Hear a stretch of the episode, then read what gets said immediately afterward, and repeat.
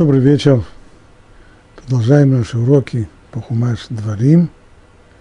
Недельный раздел Торы Байтханан. И отрывок, который мы изучаем довольно подробно, это Шма Исраэль, Слушай Израиль. Не случайно мы его изучаем так подробно, поскольку в нем, пожалуй, высказаны основы всего мировосприятия Торы, основные обязанности еврея. И этот отрывок, который по закону нужно читать дважды в день. Этим отрывком начинается жизнь еврея, этим отрывком она и завершается. Слушай, Израиль, Господь наш Бог, Господь один. Люби своего Бога всем своим сердцем и всею своей душою и всеми своими силами. И пусть будут эти слова, которые я заповедую тебе сегодня, на твоем сердце. И тверди их своим сыновьям, и произноси их, сидя у себя дома – и находясь в пути, и когда ложишься, и когда встаешь. И повяжи их в знак на свою руку, и будут они знаками между твоими глазами. И напиши их на косяках своего дома и на своих воротах. Начало этого отрывка мы подробно обсудили на предыдущих уроках. И сегодня мы начнем вот э, с пятого стиха, точнее даже с середины его. «Люби своего Бога всем своим сердцем». Это мы уже объяснили, что означает. Всем своим сердцем, включая все наклонности в сердце человека, все его качества характера, их все нужно использовать без исключения в служении Богу.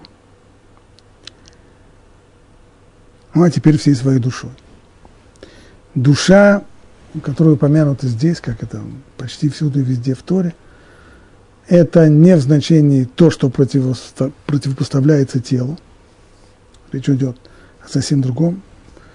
Переводчики часто не знают этого, но здесь имеется в виду, душа имеется в виду жизнь.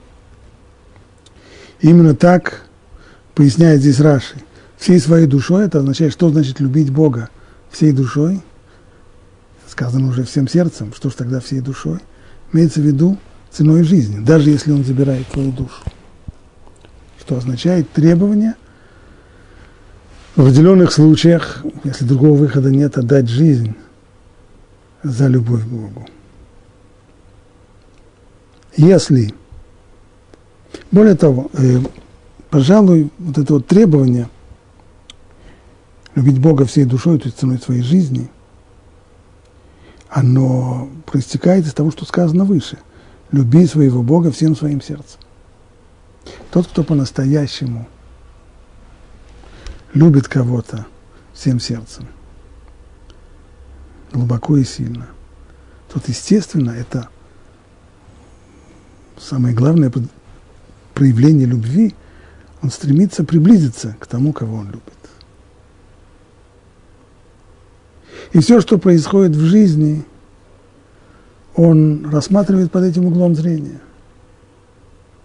Приближает это его к объекту любви или удаляет. И точно так же по отношению к Богу.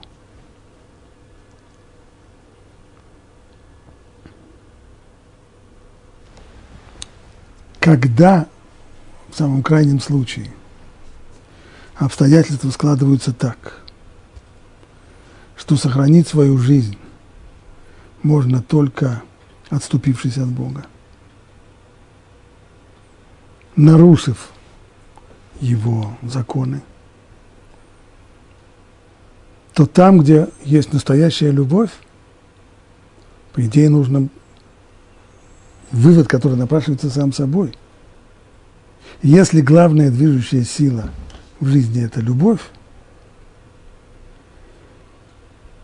то сохранить жизнь путем отказа от этой любви есть вещь бессмысленная. Ибо зачем тогда жизнь? Отсюда требование самопожертвования, то есть в случае, если нет, если единственная возможность спасти свою жизнь это путем предательства, путем отказа от Бога, то, то выбирать жизнь в таком случае нельзя. Правда, это требование, оно ограничено, с другой стороны, известным принципом. Сказано в, в книге Паикра, это 18 глава, «Соблюдайте же мои законы, исполняя которые, человек будет жить в них». В оригинале «Вехай баем». Говорят мудрецы, как следует правильно понимать эту эти добавочные слова к стиху, потому что вроде бы в этом стихе уже все сказано. Соблюдайте же мои законы, исполняя которые человек будет жить. Значит, жить в них. Вихай баем. Вихай баем, волошаямут баем. То есть, чтобы человек жил в этих законах, но чтобы он не умер через них. Иными словами, соблюдение закона Торы не должно привести к потере жизни ибо жизнь – это более, это большая ценность, это высшая ценность. Ну тогда как же, как же можно осуществить два этих требования, которые, на первый взгляд, противоречат друг другу? В том отрывке, который мы читаем, есть требования любить Бога всей душой, то есть жизнью, даже ценой жизни, даже если Он забирает твою жизнь, нужно на это согласиться. А с другой стороны, требование, чтобы человек никоим образом не потерял жизнь через соблюдение законов Тор. Талмуд устраняет это противоречие следующим образом. Если обстоятельства складываются так, что человека требует нарушить какие-то заповеди, то если разговор идет о трех самых строгих запретах. Запрет идолопоклонства. Запрет убийства и запрещенные сексуальные связи. То в этом случае человек должен отдать свою жизнь, чтобы не нарушить эти запреты. Ибо это основа всех основ, основа нашего союза с Богом, основа наших отношений с Богом – соблюдение этих трех запретов. Поэтому, если жизнь можно приобрести только нарушением этого, то такая жизнь не нужна. Что касается всех остальных запретов, вот о них сказано там в книге Ваикра, что человек должен соблюдать заповеди и запреты, чтобы жить в них, а не для того, чтобы умереть через них. Правда. И здесь есть некоторые исключения. То есть, если еврея заставляют, первый пример, скажем, если для того, чтобы выздороветь, человеку необходимо э, принимать э, какие-то препараты или есть какую-то пищу, которая запрещена по закону Тора, то если есть опасность для жизни, то, безусловно, несмотря на такие обстоятельства, в вынужденных таких обстоятельствах человек может, имеет полное право, и более того даже, обязан принимать все эти препараты для того, чтобы вылечиться. Если кто-то пытается заставить еврея для того, чтобы заставить его нарушить закон и говорит, угрожает ему, что если ты не нарушишь этот закон, то мы тебя убьем. То если это не касается трех строгих запретов, поклонства, запрещенных сексуальных связей и убийства, то человек должен нарушить, чтобы спасти свою жизнь. Но это только если это происходит неприлюдно. Если же это происходит публично, то есть на виду у как минимум десяти взрослых евреев, и намерение человека, который угрожает жизни, это именно добиться вероотступничества еврея, то тогда нельзя его слушаться. И вот здесь уже вступает новый фактор, то, что называется хилюль Ашем, иными словами, осквернение имени Бога. Ибо люди, видя, как еврей уступает требованиям нееврея, нарушить заповедь, и они видят, что человек уступает, то и у них их сила сопротивления давлению внешней среды ослабевает. Несмотря на то, что человек вроде бы имеет на это право, ибо речь не идет, мы не говорим сейчас о трех строгих запретах, а таких вещах, которые, ради которых можно, ради которых нельзя жертвовать жизнью, например, соблюдение субботы. Но вместе с тем, если это происходит публично и видно, что намерение человека, который угрожает еврею убить его, если он не нарушит закон, что его намерение именно привести к вероотступничеству, то нельзя ему уступать. Но если его намерения не такие, если он просто заботится о своих нуждах, и он требует, чтобы еврей для него в субботу сделал какую-то работу, поскольку ему нужно, ну, вот э, завари мне чай, завари мне кофе, не потому, что он хочет, чтобы я нарушил субботу, а потому что он просто ему кофе хочется. Без чая не может он прожить то в этом случае, несмотря на то, что это происходит прилюдно, то нет обязанности пожертвовать собой. Стало быть, в таком случае нужно нарушить субботу, чтобы спасти свою жизнь. Вот такие есть здесь правила по поводу требования самопожертвования. К сожалению, в отличие от некоторых других законов Торы, которые остались чисто теоретическими – и о практическом их выполнении почти никто и не слышал, то вот этот закон, к сожалению, на протяжении тысяч лет еврейской истории законы были очень актуальными, и приходилось каждый раз выбирать в тех случаях, когда евреев заставляли пожертвовать э, своей верой. Кстати, к этим в особо тяжелые эпохи, и были такие, были такие периоды в еврейской жизни, это то, что называется гзират ашмат, то есть когда есть именно гонение на веру, когда есть э, политика правящих кругов или, или религиозных определенных кругов, именно привести к тому, чтобы евреи отказались от своей веры. И были такие периоды в жизни. В таком случае нельзя уступать ничего. Когда идет война, на войне нет разбора. И тогда, как Рамбом пишет в своем сочинении, Адарга Дамисани, то есть вплоть до шнурка на ботинках. Иными словами, если у евреев есть какой-то свой, предположим, будет у них какой-то свой особый обычай завязывать шнурками, а у неевреев будет другой обычай, они будут по-другому вследствие своих определенных э, наклонности или мировоззрений, у них заведется обычай по-другому, завязывать шнурки. Даже в такой мелочи, если будут настаивать, будут угрожать, либо ты завяжешь шнурки, как мы завязываем, либо я тебе мозги вышибу, в эпоху гонений не уступает даже в такой мелочи. Ни в чем. Ибо если в эпоху гонений уступить на сантиметр, то по известной русской пословице дашь им палец, они откусят всю руку.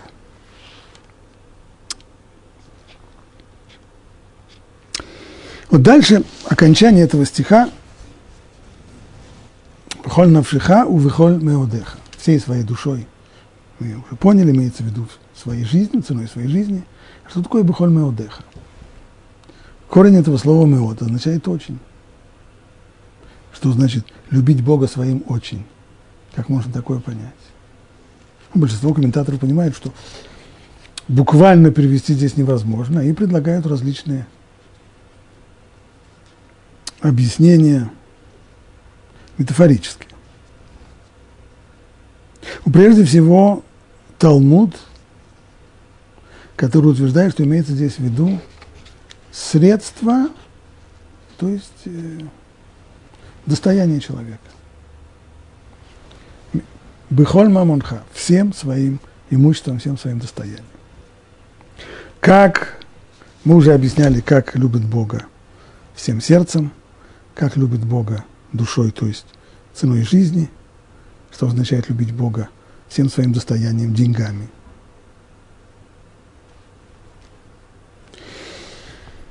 По аналогии с жизнью, это означает, что если заработать какую-то сумму денег, или даже сохранить уже имеющиеся у нас заработанные деньги, можно только нарушив закон Торы, делать этого нельзя.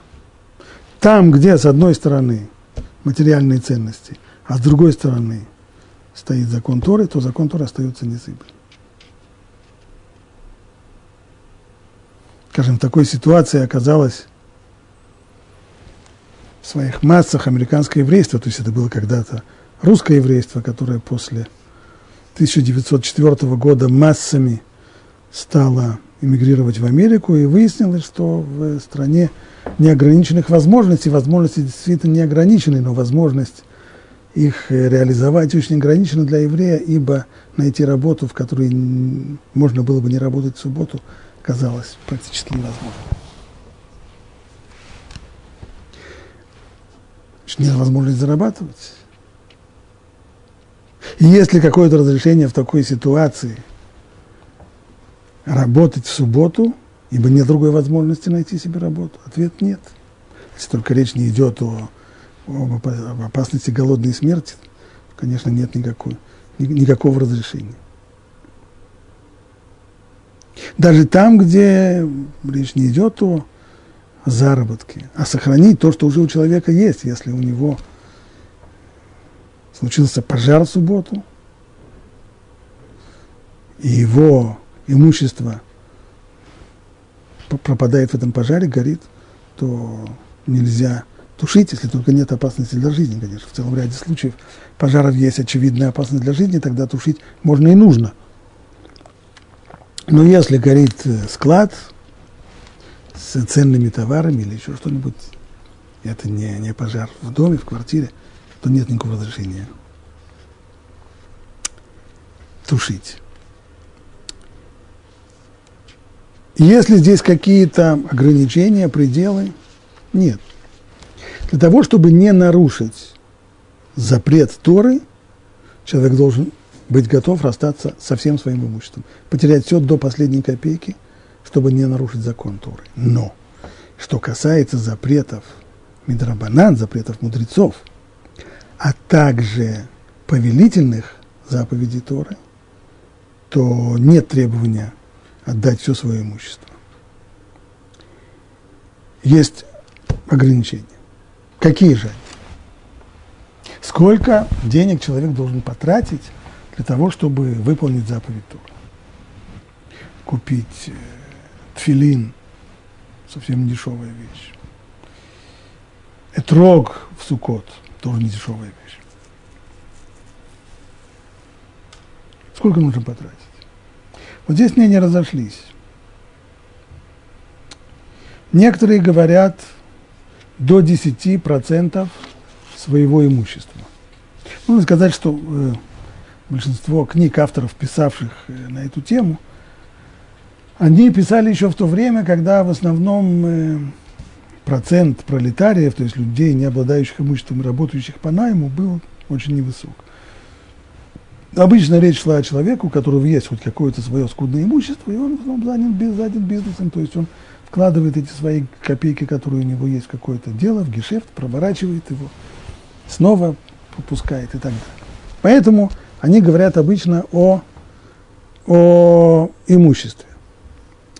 В наших условиях, когда имущества у многих людей нету, они живут исключительно на зарплату, то есть работают по найму пролетарии, и живут на зарплату, то речь идет о 10% от заработной платы. Откуда взялись эти 10%? Один из комментаторов Шуханруха, Маген Авраам, он выводит это из законов о цдаке, благотворительность. Тора требует от нас давать цдаку, то есть помогать бедным людям. А сколько?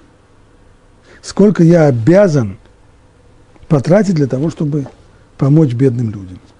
И конечный вывод там, в вопросе, в, в параграфе, который занимается вопросами от Задаки, он следующий.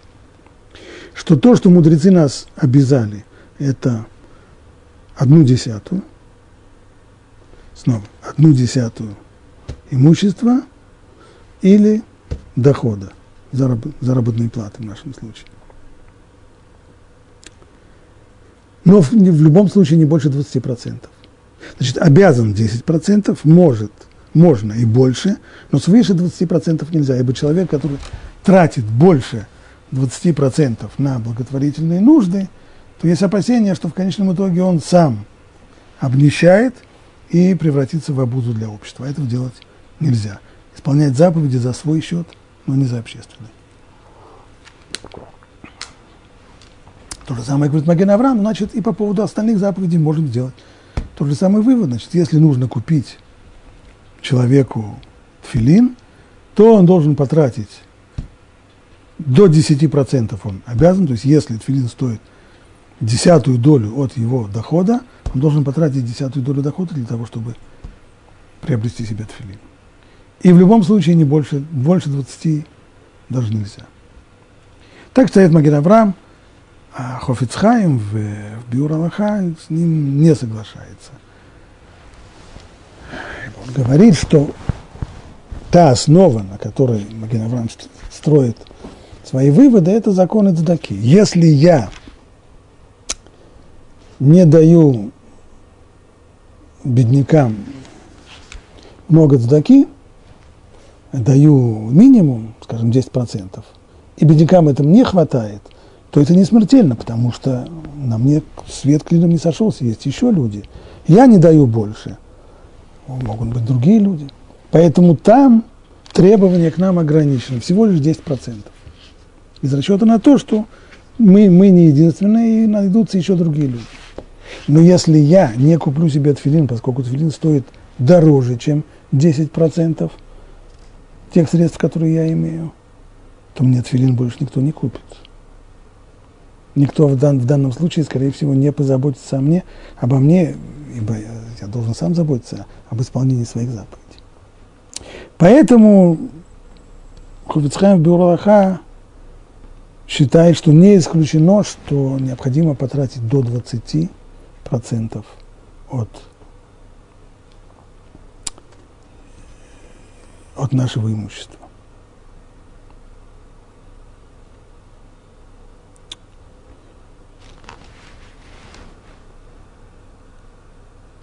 До сих пор мы объясняли вот это вот слово «бихоль меодеха» своим очень на основании талмудической интерпретации, что имеется в виду деньги, имущество, всем своим достоянием. Но есть комментаторы, которые все-таки пытаются объяснить буквально.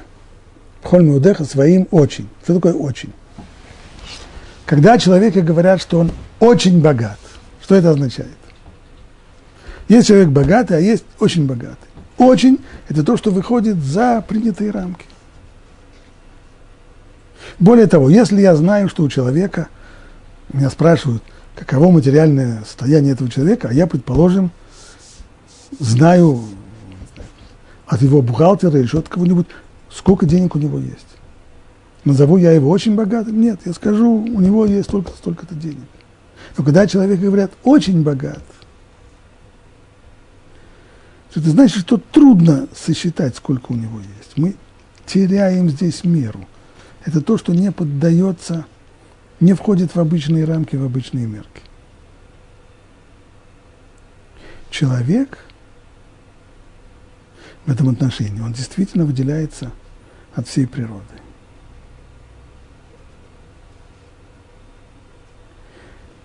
у него есть нечто, что ставит его над всем. Как бы дополнительное измерение. В чем оно состоит? Одно из объяснений, так, по крайней мере, пишет Мейер Симха из Двинска, автор Меши Хохмы. Животное в состоянии видеть только свои сиюминутные интересы, потребности. Попытайтесь убедить э, животное, которое ест сейчас э, какую-нибудь пищу, что имеет смысл этого не есть, поскольку если оно будет есть такое количество не очень э, здоровой пищи, то в конечном итоге в возрасте более сказать, в преклонном для животного возрасте, оно будет больным, раньше умрет. И зачем это вообще? Животное не способно это. исключая, безусловно, животных, у которых есть инстинкт откладывать еду на зиму, поскольку зимой у них э, никаких средств для пропитания нет, там это инстинкт. Но если это не заложено инстинктивно, а на уровне оценки, что имеет смысл сейчас отказаться от чего-то, для того, чтобы получить большую, большую прибыль или большую пользу в дальнейшем, на это животное не способно. Человек способен. И поэтому это связывается, говорится, Мешихохма с тем, что сказано выше. Люби своего Бога всей своей душой, всем своим сердцем, всей своей душой и всем своим вот этим вот мод, всем своим дополнительным измерением. То есть нужно понимать, что несмотря на то, что сейчас Бог причиняет тебе страдания, ты испытываешь боли, болезни, лишения, то все это только для того, чтобы в дальнейшем, в дальнейшем для тебя была большая польза. Поэтому отношение здесь должно быть в авто, люби своего Бога, чтобы вместо того, чтобы жаловаться на то, что мне так плохо и тяжело живется, и как мне трудно, и, и у меня отнимают и, и здоровье, и, материальные ценности, и, и, и то, и то, и то, и то, и то. Вместо этого, чтобы человек был благодарен Богу, потому что если есть у него сейчас какие-то лишения, если есть сейчас какие-то ограничения, трудности и беды, то все это в дальнейшем окупится старицей. И вот этим, это и необходимо для того, чтобы для того, чтобы любить Бога. Именно это самое качество, которого не, не достает животным, и которое представляет собой дополнительное измерение, чем выделяется человек над всем остальным миром. Читаем дальше по тексту. Пусть будут эти слова, которые я заповедую тебе сегодня, на твоем сердце.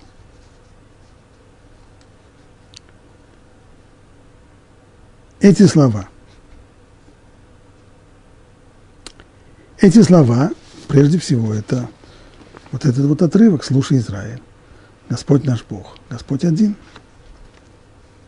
Но Талмуд говорит, что здесь имеется в виду не только вот этот отрывок, но здесь имеется в виду и вся Тора, которую человек должен получить, которую человек должен положить на свое сердце.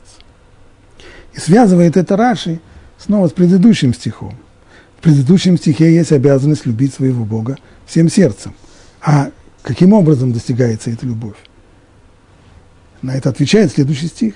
«Да пусть будут эти слова, которые я заповедую тебе сегодня на своем сердце. Ибо посредством этого ты познаешь Бога, а познание, оно и есть любовь, приближение. То есть познание воли Бога через изучение Его Торы – это и есть любовь.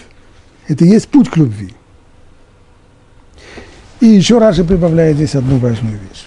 То, что сказано, пусть будут эти слова, которые я заповедую тебе сегодня. В принципе, слово сегодня-то оно здесь лишнее.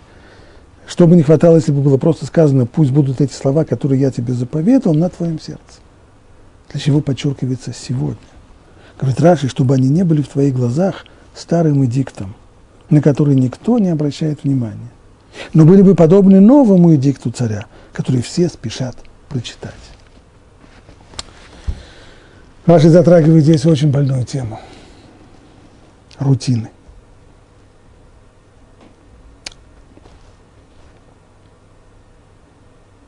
Есть заповеди Торы, которые мы выполняем один раз в году.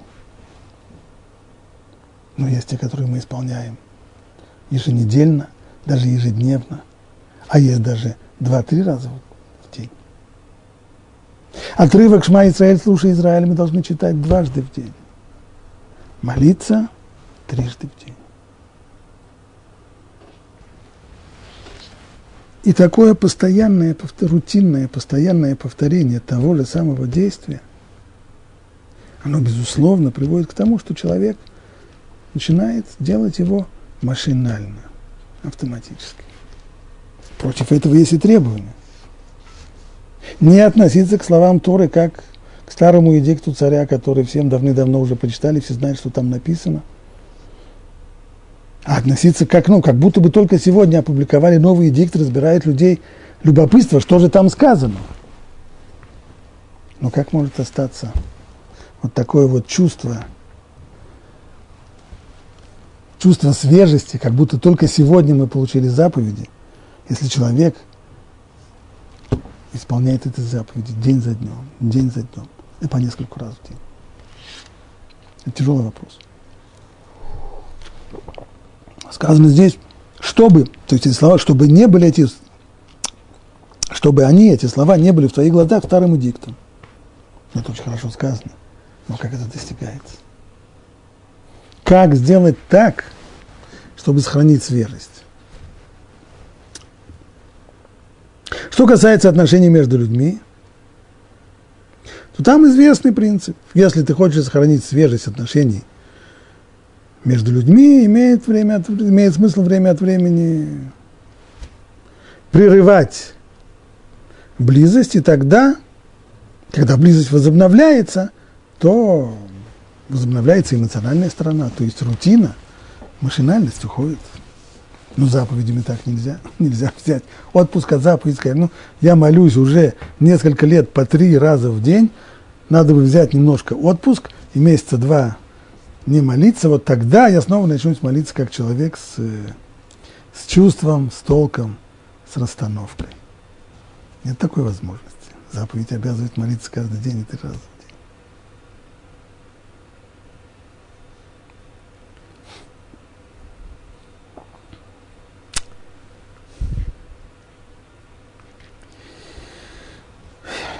Единственный приходящий на ум способ для сохранения свежести – это как можно более непрерывное как можно более глубокое изучение Торы.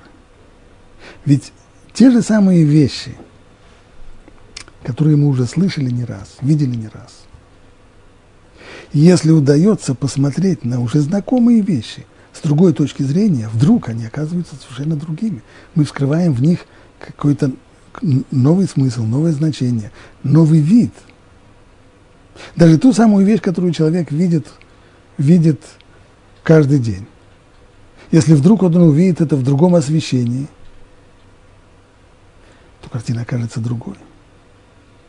И человек воспримет ее совершенно иначе. И здесь появятся эмоции тоже. Ва, вот это да и мысли, которые мы, в общем-то, уже не раз слышали, не раз знаем. Но если те же самые мысли, взглянуть на них по-другому, открыв в них какую-то какую новую грань, то тогда эта открывшаяся новая грань может перевернуть все с ног на голову, может, может показать нам вещи совершенно иначе. И тогда это снова зажигает у человека эмоциональные отношения. Стало быть, ключ к тому, чтобы не потерять свежесть. Ключ к тому, чтобы сохранить ее, чтобы слова Торы не были похожи на старый дикт царя, который все уже знают, и он всем уже немножко опостылил. Чтобы пробуждалось, чтобы пробуждался интерес, неподдельный интерес и любопытство, необходимо ключ к этому – это учить глубже. Учить глубже, попытаться в учебе, в понимании раскрывать новые стороны. Тогда есть надежда, что мы не заржавеем от рутинного исполнения. В периоды, когда человек чувствует, что рутина сильнее его – что заповеди он соблюдает, но делает это машинально. Да и учит он тоже. Читает тексты, смотрит комментаторов, но не заходит. Снова вопрос. Имеет смысл, может быть, сделать перерыв, перестать учиться, а потом снова начать учиться с новыми? Нет. Говорят мудрецы, обрати внимание, что сказано здесь. Пусть будут эти слова, которые я заповедую тебе сегодня на твоем сердце. Странное выражение, что значит на твоем сердце. По идее, слова должны быть в сердце, человек должен воспринять их разумом, запомнить их, они должны быть у него в памяти, он должен воспринимать их эмоционально тоже. Так это все называется в сердце, а не на сердце. Да, совершенно верно, но бывают ситуации, когда сердце закрыто. Когда оно заросло, махом заросло. Закрыто именно в силу вот этого вот рутинного, машинального подхода к жизни. И тогда, говорит, ну, все равно надо продолжать учиться. Тогда слова Торы будут не в сердце, они будут на сердце. В глубину внутрь они не пройдут. Но если они будут на сердце, то время от времени человек получает от жизни такие неожиданные сюрпризы и такие неожиданные удары, что от этих ударов сердце раскрывается. И вот тогда все то, что было на сердце, проникает вглубь. И тому масса примеров в жизни. Когда случившиеся в жизни определенные события или полученные неожиданные впечатления вдруг дают возможность человеку снова увидеть те вещи, которые он уже знал, и которые он уже читал, и которые он уже изучал. Вдруг понять их совершенно по-другому, вдруг увидеть в них то, что он до сих пор не видел, и тогда эти вещи проникают в сердце. Но для этого нужно их постоянно учить. А если их не учить, то даже в тот момент, когда сердце человека раскрывается, то все вокруг пусто, и нечему проходить внутрь.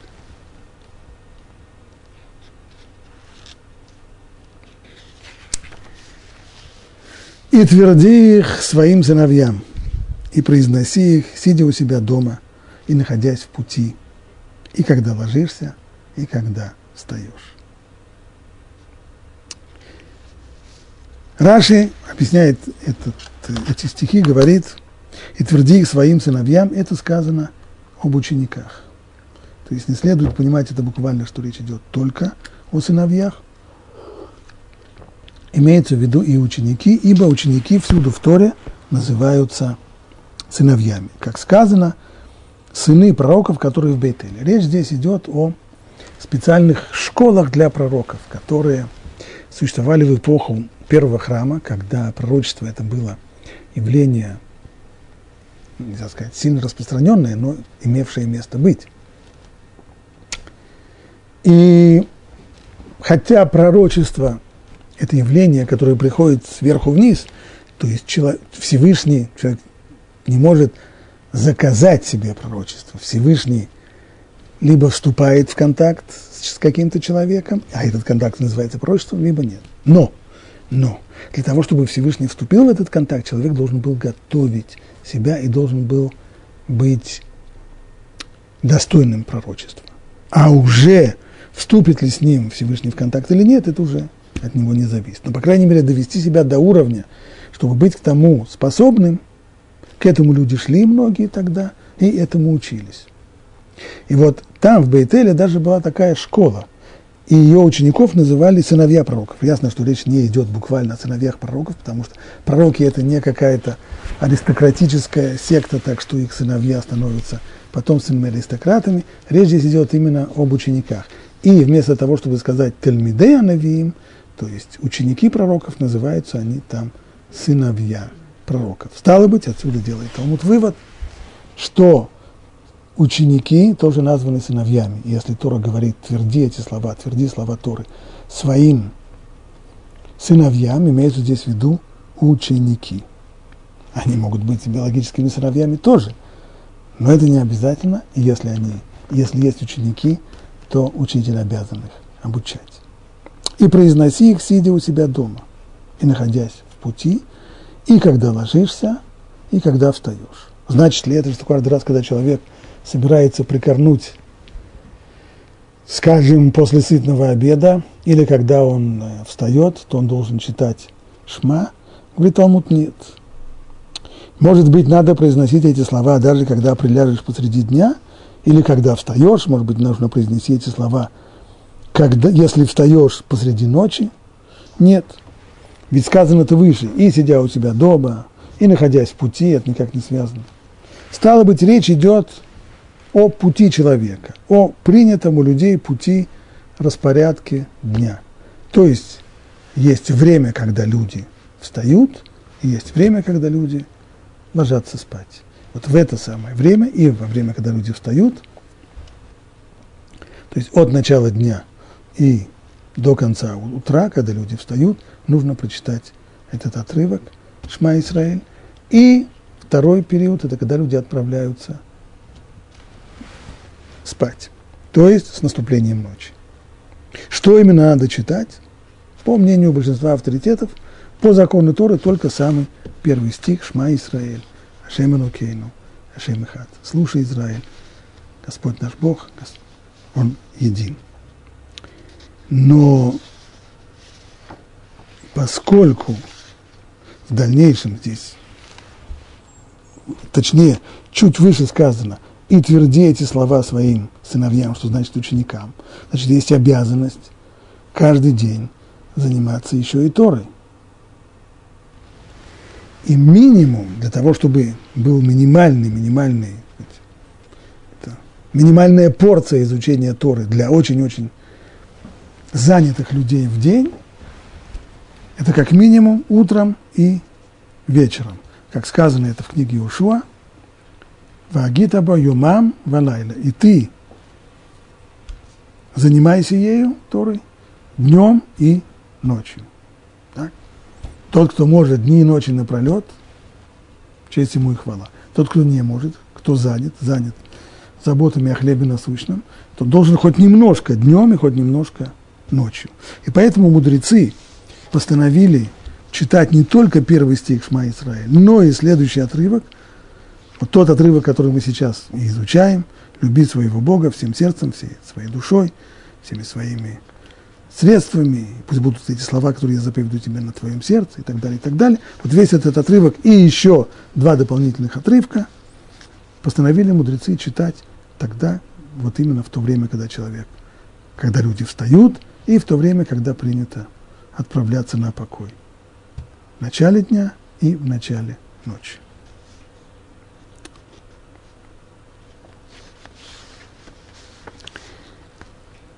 И повяжи их в знак на свою руку, и будут они знаками между твоими глазами. Очень похожий стих уже встречался в Торе выше, в, в книге Шмот. Там сказано в, расход, в рассказе об исходе из Египта, и будет это тебе знаком на твоей руке – и напоминанием между твоими глазами. Не знаками, а напоминанием между твоими глазами. Чтобы было учение Бога у тебя на устах, что сильной рукой вывел тебя Бог из Египта. Значит, что должно быть напоминанием между твоих глаз? То, что Бог вывел еврейский народ из Египта. И там уже объясняется в, в книге Шмот, что, возможно, два подхода к пониманию этих слов. Слова, безусловно, непростые, довольно странные, что означает знак на руке и напоминание между глаз. На уровне пшат можно объяснить, что имеется в виду, что память об исходе из Египта должна постоянно, должна быть живой у человека, не должна окаменеть. Она должна быть знаком на руке и напоминанием между глазами. Но Талмуд говорит, что нужно понимать это буквально, не метафорически, как это принято на уровне пшат, а буквально. Буквально это означает, нужно сделать ощутимые знаки, которые накладываются на руку и на голову между глаз, которые напоминали бы об исходе из Египта. Что напоминает об исходе из Египта?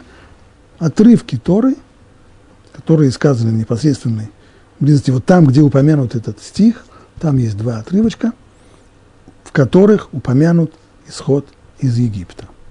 Это в книге Шмот. Здесь, когда эта заповедь повторяется, то здесь к ней добавляются некоторые детали. Во-первых, помимо двух отрывков, которые говорят об исходе из Египта, попадает туда еще отрывки Шма, слушай, Израиль, Господь наш Бог, Господь един. Значит, мы добавляем, и так у нас получается четыре, всего четыре отрывка в, в этих самых коробочках тфилин, которые накладываются, и теперь уже, как сказано здесь, и повяжи их на руку, теперь понятно, что они не просто накладываются, а повязываются. Так, то есть отсюда учится необходимость, чтобы был и чтобы были узлы тфилин, при помощи которых э, их ремешки, ремешки с узлами, при помощи которых можно повязать эти знаки, эти знамения на руку и на голову между глаз. И дальше Тора говорит, и напиши их на косяках своего дома и на своих воротах. Вот этого в книге Шмот не было сказано. Там упоминается заповедь Тфилин, в которой вот этот отрывочек Шма Израиль, слушай Израиль, он должен быть привязан, возложен на руку и на голову. А вот здесь говорится, что те же самые два отрывка Шма, они должны быть еще и помещены на косяках двери и на воротах. Появляется он только здесь, книге Дворим, Мишне Тура. Ну, самое простое тому объяснение, почему это не сказано выше, а сказано только здесь, это потому что там заповеди давались еврейскому народу, находящемуся, только что пришедшему в Синайскую пустыню. Дома никого, ни, дома ни у кого нет. Люди живут в пустыне, в шатрах, в палатках, а вот теперь еврейский народ находится всего лишь в нескольких шагах от своей будущей земли, и в очень скором времени – перейдя через Иордан, начнется, завоюют эту землю, и тогда уже у каждого будет свой дом. Вот здесь Тора говорит, что вот эти самые слова, квинтэссенцию еврейского мировоззрения, о единственности и уникальности Бога и необходимости объединить все аспекты своей жизни для того, чтобы служить Ему. Вот эти слова нужно написать на косяках и на воротах. Для того, чтобы и выходя на улицу, человек помнил, что точно так же, как необходимо служить Богу дома, также нужно это делать и на улице, в обществе людей, и наоборот, что еще сложнее, не только на улице нужно служить Богу, но и у себя дома тоже. Нет возможности убежать от Него, нет возможности найти от Него убежище. Его требования – преследует человека всюду, и на улице, и дома.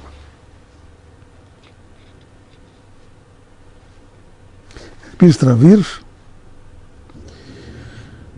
все эти концепции должны составить основу нашего, каждого нашего поступка и мысли, они должны быть написаны над входами, не над входами, это переводчик здесь, у входа в наш дом и на дверных косяках освещая таким образом помещения, в которых проходит наша частная и наша общественная жизнь, как место, где эти идеи должны воплотиться в реальность.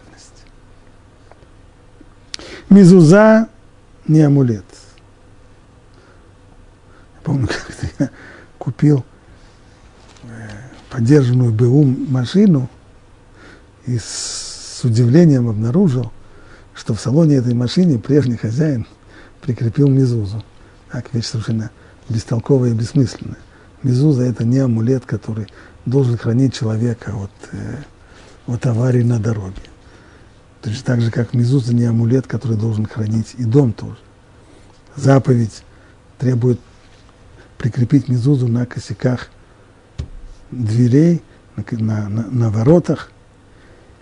И домочадцы, живущие в дом, жители дома, могут ожидать помощи и покровительства всемогущего Бога лишь в той мере, в какой они строят свою жизнь в соответствии с целью Мезузы и содержанием.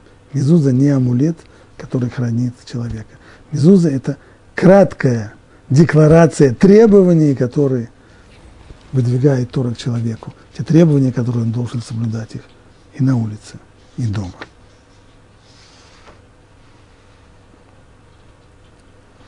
Вот с Божьей помощью мы закончили этот отрывок Шма Исраэль и можем перейти дальше. Это шестая глава, десятый стих.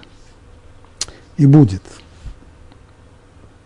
Когда Бог твой приведет тебя в страну, о которой Он поклялся твоим отцам, Аврааму, Ицхаку и Якову, дать тебе большие процветающие города, которые ты не строил, и дома, полные всякого добра, которые ты не собирал, которые ты не собирал, высеченные колодцы, которых ты не высекал, виноградники и масличные деревья, которых ты не сажал, и будешь ты есть и насыщаться, то берегись. Не забудь Бога, который вывел тебя из Египта, из дома рабства. Бога Всесильного твоего бойся, и Ему служи, и Его именем клянись. Что означает требование Его именем клянись? Говорит Рамбан, это вовсе не повеление клясться, нет такой мецвы клясться именем Бога. Это только предостережение, то есть, чтобы клялись Его именем, если уже приходится клясться, что вообще это очень не приветствуется. Но если уже приходится клясться, то клясться только именем Бога, а не чем другим, ни, ни небом, ни святыми угодниками, ни, ничем бы то ни было. И еще я видел в сборнике Мидраш Танхума такое толкование. Даже правдивую клятву, когда человек говорит правду, но от него требуют подтвердить его утверждение клятвы, чтобы было более правдоподобно.